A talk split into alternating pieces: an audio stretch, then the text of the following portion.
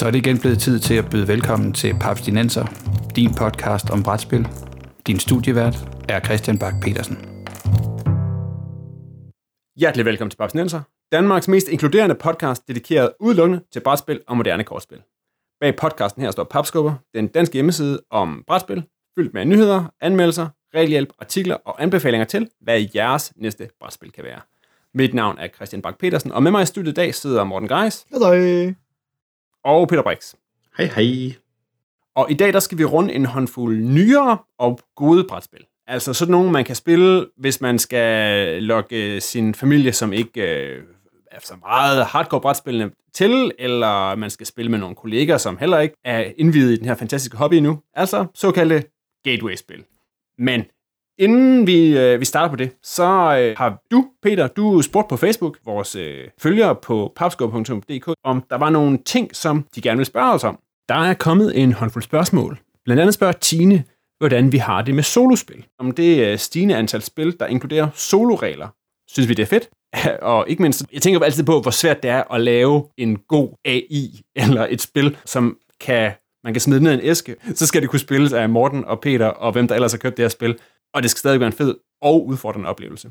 Hvad siger du, Peter? Du har spillet noget solo for nylig? Ja, jeg har 2 solitærspil stående i min samling, som er købt med det ene formål, jeg skal spille med alene. Det ene var sådan en spur of the moment. Det kostede €2 på S'en. Elevenses for One. Elevenses for One? Ja. Det handler om, at fruen i huset har inviteret til teselskab, og som hovedtjener, eller hovedtjenerinde, er din opgave at sørge for, at der skal være klar til te, når gæsterne kommer. Problemet er, fruen har glemt at sige det til dig, og gæsterne kommer om et kvarter. Ja. Så er det ellers en kabale. Groft sagt. Altså, det er simpelthen et kortspil om at få lagt kortene i den rigtige rækkefølge. Og hver gang man skal blande kortene, så går der 1 minut, eller 2 minutter. Jeg kan ikke helt huske. Der går nogle minutter. Så du har x antal gange, du ligesom skal shuffle dine kort, og så hvis ikke du har fået lagt dem i den rigtige rækkefølge, inden tiden er gået, så har du tabt. Okay. Så totalt random, totalt kunne du teknisk set lave med til at spille kort selv. Men det er meget sødt. Det minder mig jo lidt om, hvad hedder det? Jeg tror, vi har det efter noget tid siden, jeg har nævnt det. Det er også noget tid, jeg spillede det. Men det spil, der hedder... Jeg har spillet det sammen med jer jo, første gang. The Game, det kan man jo også spille solo. Ja. Som jo også grundlæggende bare er en kabale med tallene fra 1 til 100 gange 2, hvor man sidder og bygger op. Og det kan man også sidde og lægge helt for sig selv. Og det er simpelthen bare... Det er jo... Altså, det er number crunch, men det er meget fedt. Ja. One Deck Dungeon har jeg også spillet. Det spillede jeg faktisk så sent som i går. Ja. Og det er betydeligt bedre end Elevenses for One. Og mere tematisk, tænker jeg også. Også noget mere tematisk. Du spiller en helt, som skal ned i en hule for at slå en stort bossmonster ihjel. Og undervejs skal du dodge fælder og slås mod monstre, og det er sammen meget fint. Der er, jeg tror det er 5 forskellige helte, der hver sær har forskellige stats og forskellige evner. Og der er 5 eller 6 forskellige hulesystemer, du også kan gå igennem, der rangerer fra meget nemt til meget svært. Der er endda altså sågar en kampagne i, så når du har gennemført en hule, så kan du lige se, hvor mange gange har jeg steget level. Det giver mig et hak på et stykke papir, som du så kan bruge til at få endnu federe evner, når du starter spillet. Måden det kører på, det er, at din helt har nogle forskellige stats, som er... jeg spiller en warrior, hun har 4 i slå, og 1 i magic, og 2 i løb hurtigt. Og hver af de her stats er så markeret ved en farvetype terning, og når du så går ind i et rum for ligesom at se, hvad der er derinde, så vender du et kort om, så ligger der et monster, og så ruller du alle dine terninger, og monsteret har så nogle felter på sig, du gerne vil fylde ud. De her felter skal så fyldes ud af nogle bestemte ting, så for eksempel kan der være et felt, hvor der står et 4-tal og er den er farvet gul, og så er dine fight-terninger gule, så skal du så, for at kunne lægge en der, hvor der står et 4-tal, så skal du have en, der er mindst 4 høj. Du ruller alle dine terninger, du lægger dem her ud, og dem, du så ikke har fået udfyldt, de giver dig skade, eller de gør dig går noget tid. Så vi er gået fra kabale over i noget lidt mere Yahtzee-agtigt? Lidt mere Yahtzee-agtigt, ja. Okay. Og efterhånden, som du så går igennem det her hulsystem, så bliver du stærkere, og du får flere terninger at rulle med, og du får nogle evner, der gør, at du kan rulle terninger på andre måder, og jamen, jeg synes, det er rigtig, rigtig fint. Det skal jeg helt sikkert spille mere af. Morten, kan du huske, hvornår du sidst har haft et solorunde brætspil på bordet? Det vil være nogle uger siden. Det er nok et par måneder, virkelig 2 måneders tid siden eller sådan noget. Det sidste, jeg har siddet og spillet, var ikke et rent solospil, men et, der kunne spilles som solo, nemlig Oh My Goods med Long Stay in Revol udvidelsen. Jeps. Og hvad er det for en størrelse? Så det er sådan lidt et kortdrevet worker placement type spil med en scenariestruktur, når man spiller med udvidelsen. Så noget avanceret kabalebyg, om man vil. Men det var egentlig meget fint brainburner, og ellers før det, så har jeg, altså det er ikke så ofte for spillet, så var det The Swarth Mine, som jo er et eller andet sted en meget stor gang svær trolddom, eller du held den bog, pakket bare ind i et meget stort brætspil. Ja, det er jo lidt, der tænker jeg også netop det der med, at altså, for det er jo sådan en ting, der lidt er blevet større i takt med de her, hvor man mere udforsker spillet, ikke? Jeg tænker, altså 7th Continent er jo et virkelig godt eksempel på noget, som, jeg kan ikke huske, om det på BoardGameGeek står som værende bedst med en. Så skal man ikke sidde. Men der er mange af de her nye, sådan lidt store kampagne-kickstarter, som jo netop har fokus på, at man kan sidde der med alt sit lir helt alene. Det er meget sjovt, ikke? At det enten ligger fra det der sådan helt enkle kabale-ting til noget, hvor altså hvor alle de spillere, der er ud over en, de er sådan lidt, det er lidt ekstra. Altså, det er mest af en enkel oplevelse, som man så kan koble flere karakterer, eller flere roller, eller flere spillere på. Men jeg tror også, det eneste, jeg sådan rigtig har dyrket inden for den her kategori, det er jo New Bedford, som var en Kickstarter, jeg var på, som har sådan en sjov funktion i, at man kan spille det solo. Det handler om at jage valer over ved Newfoundland, og derover sådan for à la anno Moby Dick, og at nogle af de her karakterer, så kan man så spille mod enten sådan en af de her klassiske karakterer, man kan spille mod Ahab, eller man kan spille mod, Starbuck, og så er der sådan forskellige kaptajner, man kan kæmpe mod, og de har så sådan en maskine, hvor man ruller nogle terninger, og så vælger de, hvad de skal. Og de har sådan forskellige personligheder, så nogle de er mere fokuseret på at bygge byer, det vil sige, så er der flere af de felter, når man ruller, og nogen er meget fokuseret på at komme ud på det helt dybe vand og se, om man kan hive de vildeste valer hjem. Men det, jeg synes, det sjove ved det her, det er, at man kan også vælge at spille det, indsætte sådan en AI-dims i et spil med flere. Så hvis man nu bare kun er 3, og man synes, at spillet fungerer bedre med 4, så kan man faktisk bare hive sådan en enspiller-side ind. Man kan også sidde og spille mod 4 AI'er samtidig, hvis man virkelig kan prøve at overskue det.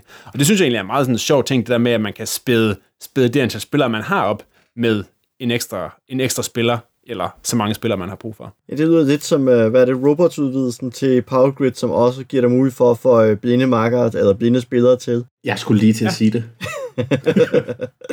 Den er sjov. Har du nogensinde prøvet den, Morten? Nej, det har jeg faktisk ikke. Jeg har prøvet den.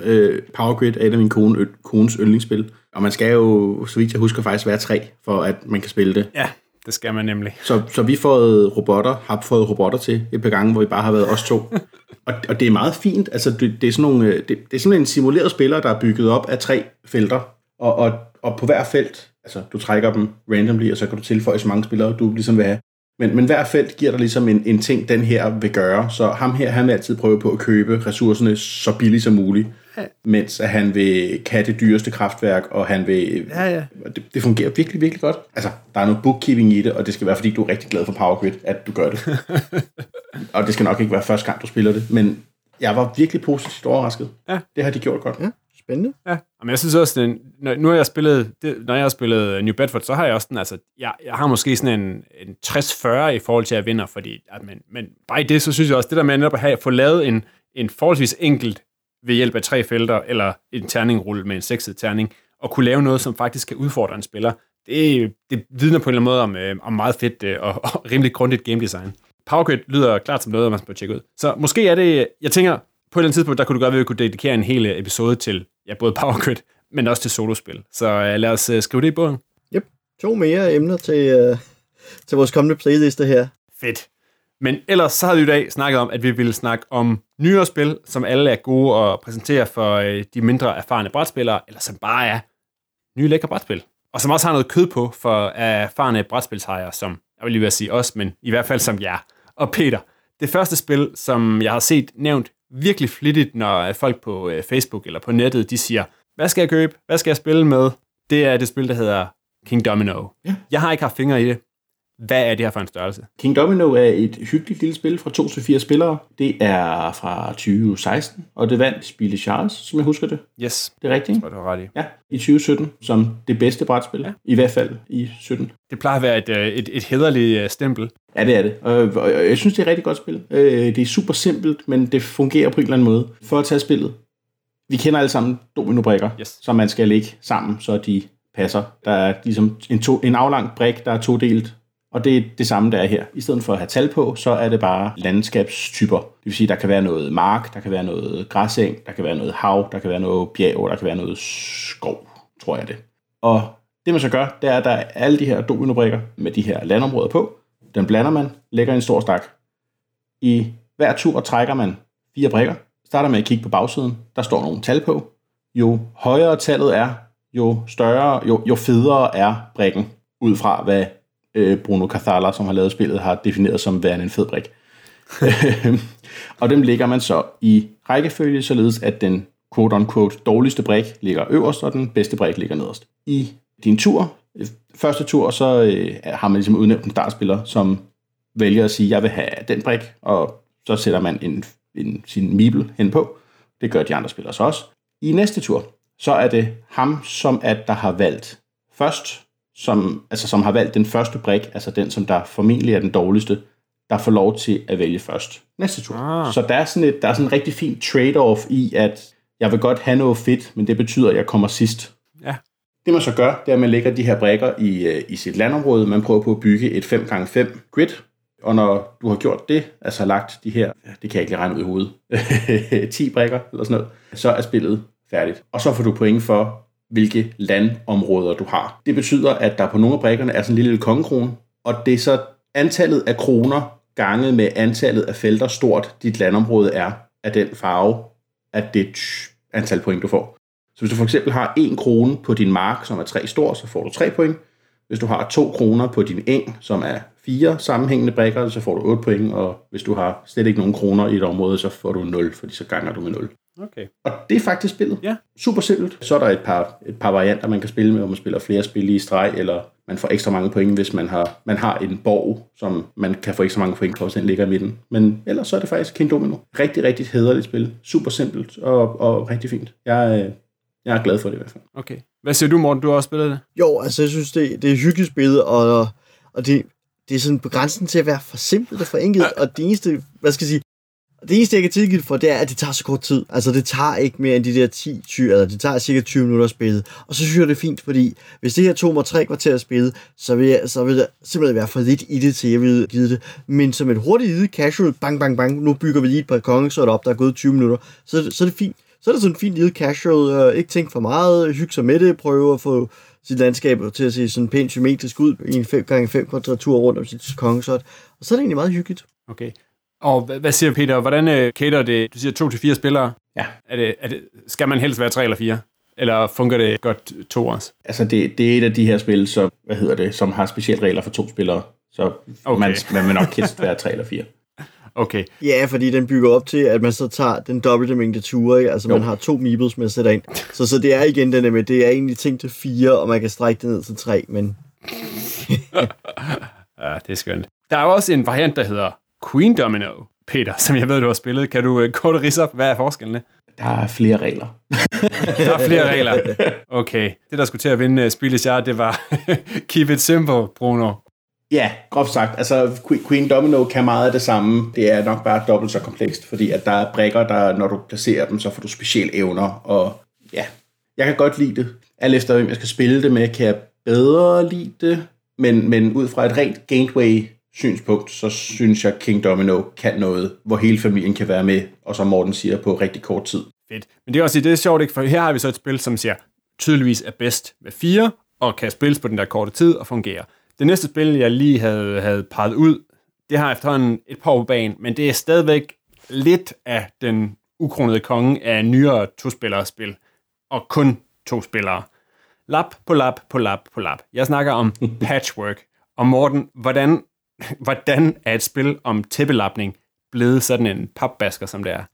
Det er, fordi det er sjovt at kvilde.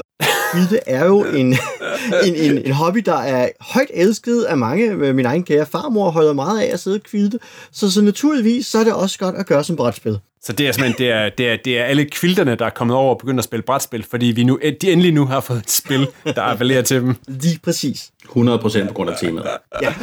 Og det er jo det her gode, jordnære tema, hvor man ikke skal man skal ikke sætte sig ind i at Game of Thrones-universet. Man skal ikke kunne alle elverstekstræerne i Ringenes Herre for at kunne spille Patchwork eller forstå Patchwork. Man skal bare kunne lide at kvilde, eller have en fornemmelse for, hvad Tetris er for en fornøjelse at spille. Fordi hvis vi lige skal hurtigt opsummere, hvad Patchwork er for en størrelse, så har hver spiller jo en plade delt op i en masse felter, og så ligger vi en ring af brikker ude på bordet mellem os, og de her brikker er alle sammen forskelligt formede, som nærmest som Tetris-brikker, bare et større udvalg af forskellige former. Ja. Og de ligger så en fin vilkårligt, altså de bliver lagt op vilkårligt i en ring, og så midt inde i ringen, der ligger så også en slags pointtavle. Og så er der en markør, man sætter ud i ringen, og den markør indikerer, hvilke tre brikker man vælger. Det er jo de tre brikker, der er så at sige foran markøren. Når jeg så vælger en brik, jamen så ligger den ind på min plade, og flytter nu markøren derfra, fordi det former så, hvilke tre brikker min modspiller må vælge. Og nu gælder det så om at fylde pladen ud bedst muligt, fordi når spillet slutter, så kigger vi så på, hvor mange ledige felter er der på brættet. Det er så mange strafpoint, jeg får. Så kigger vi så på, hvor mange knapper jeg har. Fordi på de her sådan, brikker med Tetris-formede papbrikker, man lægger ind, der er afbildet 0 eller flere knapper. Og så er det antallet af knapper, gange 2 husker jeg, minus antallet af ledige felter på pladen, der afgør, hvor mange point jeg får. Og så er der en enkelt bonuspointregel, jeg lige ignorerer her. Og det er jo så det, man så at sige spiller efter. Tricket er så bare, at den brik, man vælger, den koster både tid og penge, eller knapper, som det hedder i spillet her, for spillets økonomi af knapper. Så derfor sidder jeg også og holder øje med, hvad har jeg råd til umiddelbart, hvad kan jeg komme til at tjene flere knapper på, fordi at de der før afnævnte knapper, det er point, jeg kan købe nye brikker for, og så også tidsfaktoren, fordi den former, hvor mange ture jeg har i spillet. Får jeg lige en tur mere eller en tur mindre til at sætte en brik ind på brættet, hvis jeg vælger denne eller denne brik. Så der er sådan en helt taktik omkring det, også fordi, når man når sådan til ligesom at have fået styr på den del med at sidde og vælge brikker ind, så man også begynder at spekulere på at sige, hvis jeg tager brikken, der ligger 2 felter fremme, så flytter mig køren derhen, så former jeg så de 3 brikker, du må vælge imellem. Men hvis jeg nu kun rykker 1 felt frem, så former jeg 3 andre, altså så er det de her 3 brikker, og så videre. Så jeg kan også begynde at spekulere i, hvilke brikker giver jeg dig adgang til, og det kommer jo også til at forme, hvad du giver mig adgang til. Så når man virkelig begynder at sidde og planlægge det her, så begynder man også at tænke, okay, 2 ture fremme ligger de her brikker her. Jeg kan så forme, hvad du kan give mig af valgmuligheder ud fra det der, men jeg kan se, hvor mange penge du har. Så der er en masse, som man skal sige, tanker, man kan gøre, så man kan ligesom gøre det dag på dag, i takt med, at man lærer at mestre spillet. Og det er noget af det, jeg synes, at spillet styrker. At man har den her stærkt kompetitive byggeting, hvor man bygger om kap, og man har sin egen tilfredsstillelse ved at prøve at udfylde pladen og gøre det bedst muligt, men samtidig med kan man også spekulere lidt i at gøre det svært for ens modspillere. Ja, det er jo et skønt spil, og det er rigtigt. Altså den tilfredsstillelse, der er ved at få fyldt sin quilt rigtig pænt ud, og når man lige netop rammer den der brik, som er sådan en 2 små firkanter ved siden af 2 små firkanter på en lidt skæv facon, og det bare passer ind. Altså... det er jo helt vildt. Det er jo helt vildt. Yep. Og så igen, det er ikke et spil, man nailer første gang, fordi der er jo virkelig meget i det. Altså, man skal virkelig netop kunne overskue og se mange knapper og lapper frem. Peter, hvad siger du til det spil her, som jo er, om det handler om quilting eller det ene eller det andet, det er lidt lige meget, det er som et tetespil, og det ligger også, det er jo det mest højst rated inden for den genre, der hedder abstract på BoardGameGeek. Ja. Hvad siger du, Peter? Er du Patchwork-fan? Jeg synes, det er helt fantastisk. Jeg elsker det. Det er virkelig, virkelig, virkelig, virkelig godt spil. Af alle de elegante måder, eller alle de elegante grunde, som Morten lige løb igennem. Og jeg elsker det meget højt, og jeg elsker det så højt, så jeg også har de tematiske fortsættelser, Bærenpark og Cottage Garden. Jeg har ikke fået fingrene i Indian Summer endnu, men det skal jeg også have. Men skal vi lige runde Cottage Garden? For det kan jeg huske, der sad og kiggede på det, og sagde man, okay, jamen Patchwork, det er jo benhårdt, 2 spillere over for hinanden, ikke? Du rykker noget, det afgør fuldstændig, hvor jeg tænker, Cottage Garden, der kan man jo være op til 4, har jeg ret? Yep. Mm-hmm. Ja, hvordan fucker det med bygningen og eller bygningen af de her mønstre, som jeg så foreslår, tænker er ude i en have. Det gør det på en ret udspekuleret måde. Ideen er, at du har 2 haver, og på hver af de 2 haver, eller 2 små plader, er der afbildet nogle vandspande og nogle lerkrukker. Og det gælder, og reglen er, at hver gang du får fyldt en hel plade ud, jamen, så må du score point for den. Og pladen betragtes som værende udfyldt i det øjeblik, at alle de tomme felter er dækket. Det vil sige, at du skal ikke dække de felter, hvor der er prætrykte symboler, men du kan godt gøre det, hvis du føler et behov for at sige, jeg kan lukke pladen, hvis jeg lige offrer en lerkrukke her, men det giver mig et point mindre, fordi at lerkrukkerne, som sagt, er det, der giver mig de orange point, og jeg får de blå point for vandspandene. Så det er den der sådan, med, at man sidder og balancerer, jeg har 2 haver, jeg kan arbejde på dem begge 2, skal jeg prioritere den ene over den anden, skal jeg lige offre et point for at lukke en have, så jeg får en bunke point udløst nu, eller skal jeg lige trække den et træk mere? Og det er noget af det, jeg synes, der gør Cottage Garden interessant, det er, at du har den der sådan, mere bløde måde at få løst din plade på, fordi du ikke skal udfylde den 100%, som du skal i Patchwork, men du skal bare så godt som muligt udfylde den, og nogle gange bare spekulere og sige, jeg høster lige nogle hurtige point her, og så videre til den næste plade, og håber på, at den er bedre opbygget. Men hvordan spiller det i forhold til, at man kan være fire spillere? Det spiller ved, at vi høster, brækkerne, blomsterbidene lidt anderledes i forhold til Patchwork, i det, at i stedet for at lægge dem i en kreds rundt på bordet, så har vi en plade, de bliver lagt på, som er delt op af det i 4x4 felter. Ja. Og så er der en turmarkør, som bevæger sig rundt ude i yderringen, og den turmarkør viser, hvilken kolonne du må vælge fra. Og det former så de 2, 3, 4 brækker, du må vælge mellem, fordi når kolonnen er så meget tømt, så fylder man den automatisk op med brækker fra resten af brækkerne, bliver simpelthen lagt i en lang kø. Så man kan sådan en smule forudse, hvornår bliver denne her sådan fyldt op. Skal jeg tage fra denne her kolonne, fordi det passer mig godt, eller skal jeg tage fra række 1, 2, eller hvad skal vi sige, hver kolonne er jo så delt op i 4 felter. Skal jeg tage fra række 1, 2, 3 eller 4, fordi det former jo så lidt, hvad der åbner sig i senere runder for folk. Så igen, det er sådan en, hvis man tør sidde og begynde at regne på det og tænke langt forud, så kan man godt begynde at planlægge en del om, hvordan man forestiller sig, at den her sådan, plade kommer til at blive formet, og hvad den giver valgmuligheder for de andre spillere.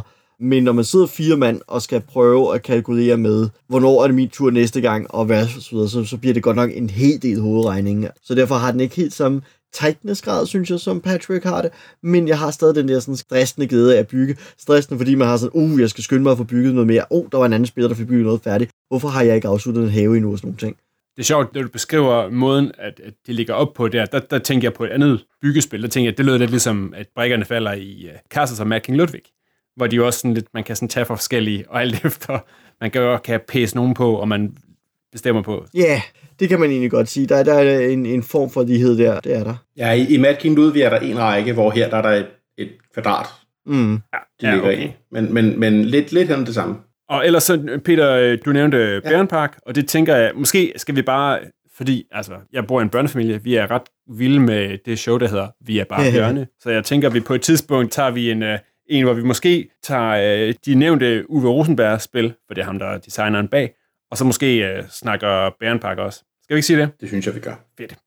Fordi vi skal også lige runde et andet spil, og det er et spil, som jeg, da jeg lige skulle nævne det før, jeg sagde, har jeg ret i, at det her, det er det nye Splendor. Det hedder Century Spice Road. At den beskrivelse bare sådan nogenlunde rammende, Morten. Er det sådan lidt Splendor-agtigt? Ja, det er det. Og hvad skal jeg sige, Splendor i sig selv er jo stadigvæk et meget nyt godt gateway-spil, men jeg synes, Century Spice Road er et interessant alternativ dertil. Ideen i det her spil er, at man har en bunke krydderier, det er forskellige farvede trækuber, og så har man, og dem bruger man så, til at købe kort med, og de kort får man så på sin hånd, og dem kan man spille ned, og de kort tillader en at erhverve nye kuber, eller opgradere kuberne, fra billige krydderier til dyre krydderier. For har man den rigtige kombination af forskellige krydderier, så kan man købe stadig bedre kort, eller man kan købe de kort, som man bruger til at score point med i spillet. Så det har, nogle relativt få actions, hvor man spiller et kort ned fra sin hånd og siger, så kan jeg gøre det her med mine krydderier, eller jeg kan købe noget med mine krydderier. Og det er sådan set det, og så har det en lidt sjov gimmick med, at man vælger selv, hvornår man trækker, fylder sit dæk op igen. De kortene, man har spillet, bliver liggende nede på bordet, indtil man siger, okay, nu spænder jeg en action på simpelthen at trække op igen. Så hvor lang tid kan jeg undgå at trække op? Kan jeg holde det på bare at spille de 2 fede kort, jeg har, og så blive ved med at trække kortene op? Der er sådan nogle strategier omkring det. Så vi lidt ligesom i Splendor, kan man sige, har det her sådan meget enkle svære valg, hvor du har en markant action, du tager din tur, og så skynder man sig videre til næste spil og så videre.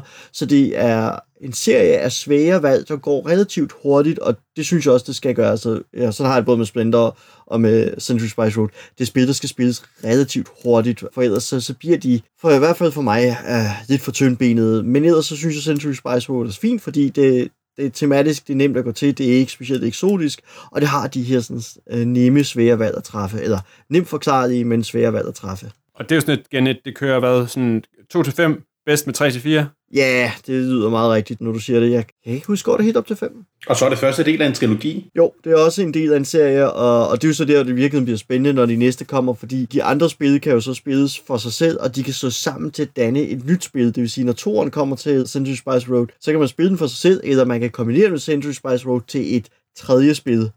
Og det er en fascinerende gimmick.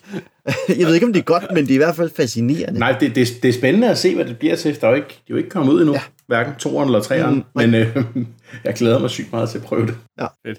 Ja, for Peter, har du spillet Century Spice Road? Nej. Men det har jeg forhåbentlig en uge om, men det hjælper der ikke så meget lige nu. Nej, okay. Igen, hvis vi kigger på, hvem der skal spille det her, det er også et spil, som alle kan samle op, og det tager hvad, en 30? Ja. 40 minutter? Og en 30 minutter. Hvis man spiller det tight. Ja.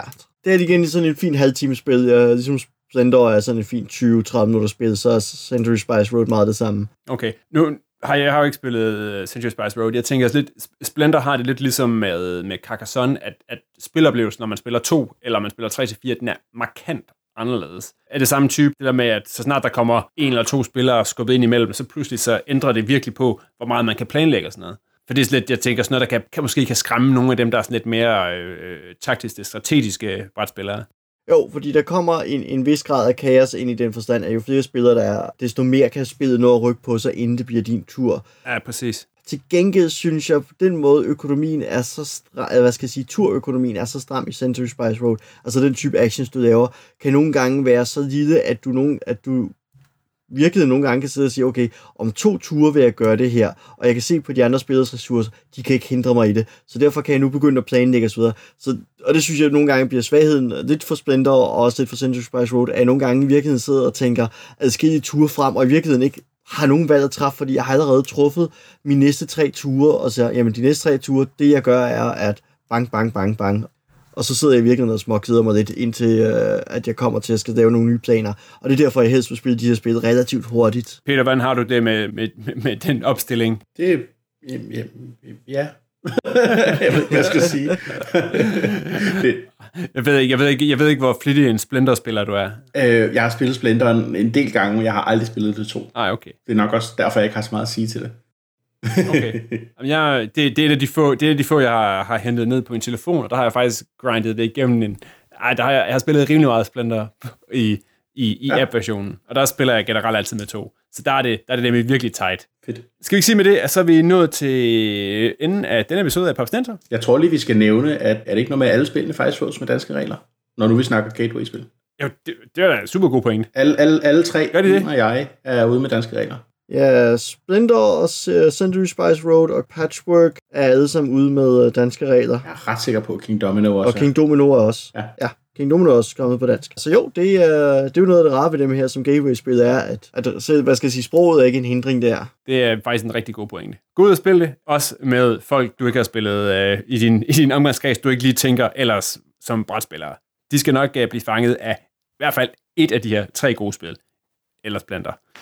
Nå, men med det, så er vi nået til enden af den her episode af Bestemmelser. Vi har snakket gateway-spil, find links til Century Spice Road, til Patchwork, til Kingdomino på www.papskubber.dk/podcast, og del også gerne anbefalinger af andre gode gateway-spil med os på Papskubbers Facebook-side. Hvis du har input eller indspark til udsendelsen, eller en anden bestseller, eller noget, vi skal kigge på, så send den til os på papsnenser@papskubber.dk, og husk at fortælle dine brætspillende venner, og knap så brætspillende venner om Papsnenser-podcasten. Det var det for denne gang, og sammen med mig i rookie-hjørnet sad Morten Greis og Peter Brix. Papsnenser er produceret af Bo Jørgensen og Christian Beckmann. Jeg hedder Christian Bak Petersen, og på vegne af Papsnenser ønsker jeg held og lykke med værvning af nye brætspillere.